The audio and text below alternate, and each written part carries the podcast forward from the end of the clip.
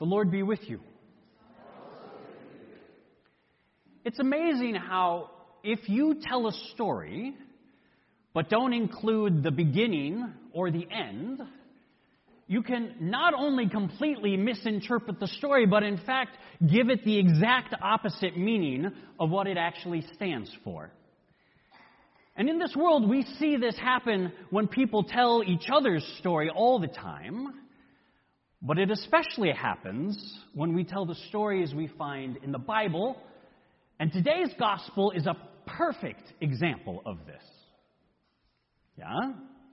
We hear things like what Jesus says today. Jesus says things like, a disciple is not above the teacher or a slave above the master.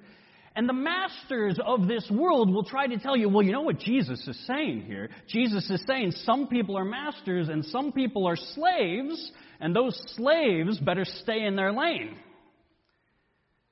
But when you hear this, tell the beginning of the story. Tell how Jesus, in the previous chapter, has gone about healing the sick and casting out demons and the enforcers of the status quo say of Jesus, he does this work because he has the power of the Lord of demons, Beelzebub. He is a demon himself. And then Jesus goes and sends his disciples to do this same ministry of healing a broken world that he is doing. And he tells them, well, if they treat me this way, imagine how they're going to treat you if you do the exact same thing. And then tell the end of the story tell how Jesus' last act as a teacher is to wash the feet of his disciples, is to live out what he has taught them that those who want to be Lord of all must learn to become servants of all. So that when you hear a teacher or a disciple is not above the teacher, nor a slave above the master, you can tell the whole story the whole story about how the master of the universe willingly became a slave to share God's eternal love with those of us who are called slaves by this world. And then Jesus says, Therefore, if anyone acknowledges me before others, I will acknowledge them before my Father in heaven. And if anyone denies me before others, I will also deny them before my Father in heaven. And the opinion makers of this world will try and tell you, well, clearly what Jesus is saying is that you have to publicly adhere to my interpretation of Jesus, or you will be condemned for eternity. So fall in line. When you hear this, tell the beginning of the story. Tell how in this very chapter, Jesus is sending his disciples explicitly like sheep in the midst of wolves to be persecuted for the faith that they already proclaim and hold in their hearts. And then tell the end of the story. Tell how of Jesus' disciples, of one of the twelve who was listening to Jesus say these exact words, one of them named Peter, will not only publicly deny Jesus one time, he will publicly deny Jesus three times.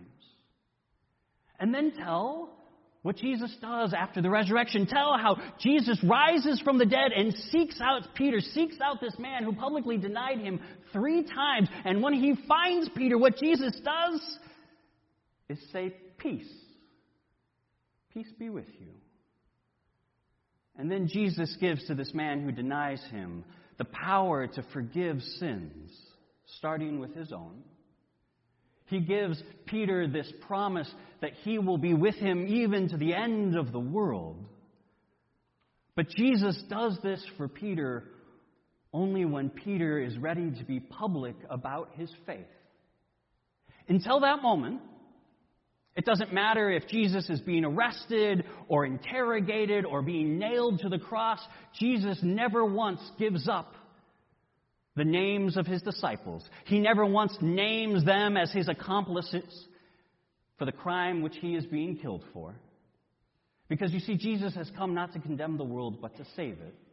Jesus has come not to throw us under the bus, but to push us out of its way and stand there in our place.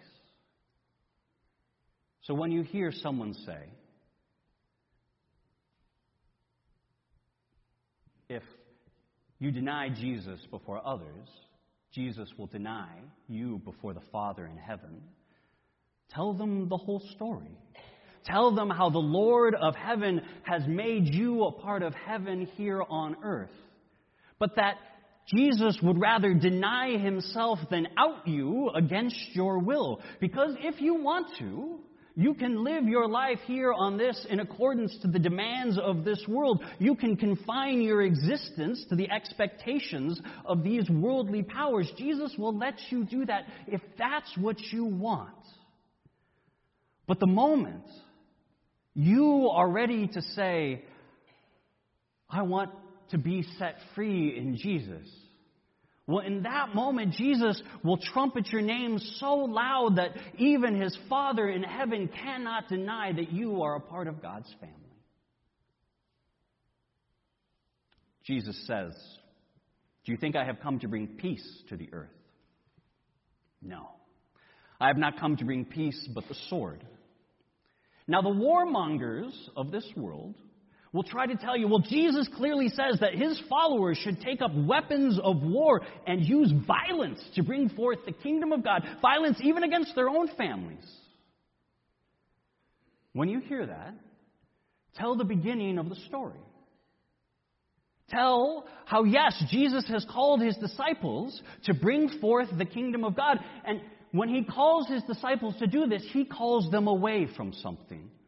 First and foremost, he calls them away from their families, from the little fiefdoms that their families have created on this earth. His disciples, James and John, Jesus calls them and they literally leave their father holding his fish nets to go follow Jesus. They give up being the good sons who carry on the family business because they have business of God to attend to. Tell them how when Jesus preaches his first sermon in his hometown synagogue, and he says to the people that he grew up with, you know what? God's love is for foreigners too. The people he grew up with tried to throw Jesus off a cliff for saying such things. And then, and then tell the end of the story. Tell how when soldiers come to arrest Jesus, his disciples tried to defend him by pulling out a sword and attacking one of them, attacking one of the soldiers, cutting off his ear. And Jesus says to his disciples who have a sword, Put that sword away. When you hear someone say, Jesus has come not to bring peace but the sword, tell them the whole story. That Jesus has come to call us to a new way of life, but Jesus gives us a choice that if we want to, we can keep the life we have. We can let ourselves be defined by the powers of this world, by our families, by our job, by the opinion makers and theologians who want to tell us what it means to be who we are. Jesus will let us do that. But if we do that, we will find that the life that we try to fit into this box the world gives us, well, when we open that box, we'll realize there's nothing there at all.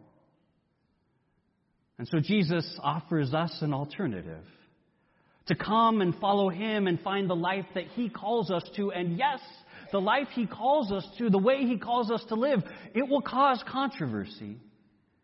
It will cause division. It will cause people to want to step away from us it will cause us to come in conflict with the people that maybe we love most in this world. But Jesus tells us that when we follow Him, even if it requires discovering that the life the world demands we conform to gets destroyed, that Jesus gives us a new life. And because that life is a life of integrity and honesty, a life of serving others and welcoming the stranger, well, the life that Jesus calls us to is abundant and full.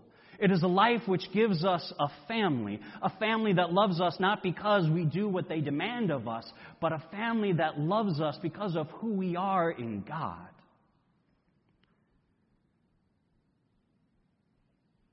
if the people of this world misconstrue Jesus by not telling the beginning of his story or the end, imagine what they will do to you.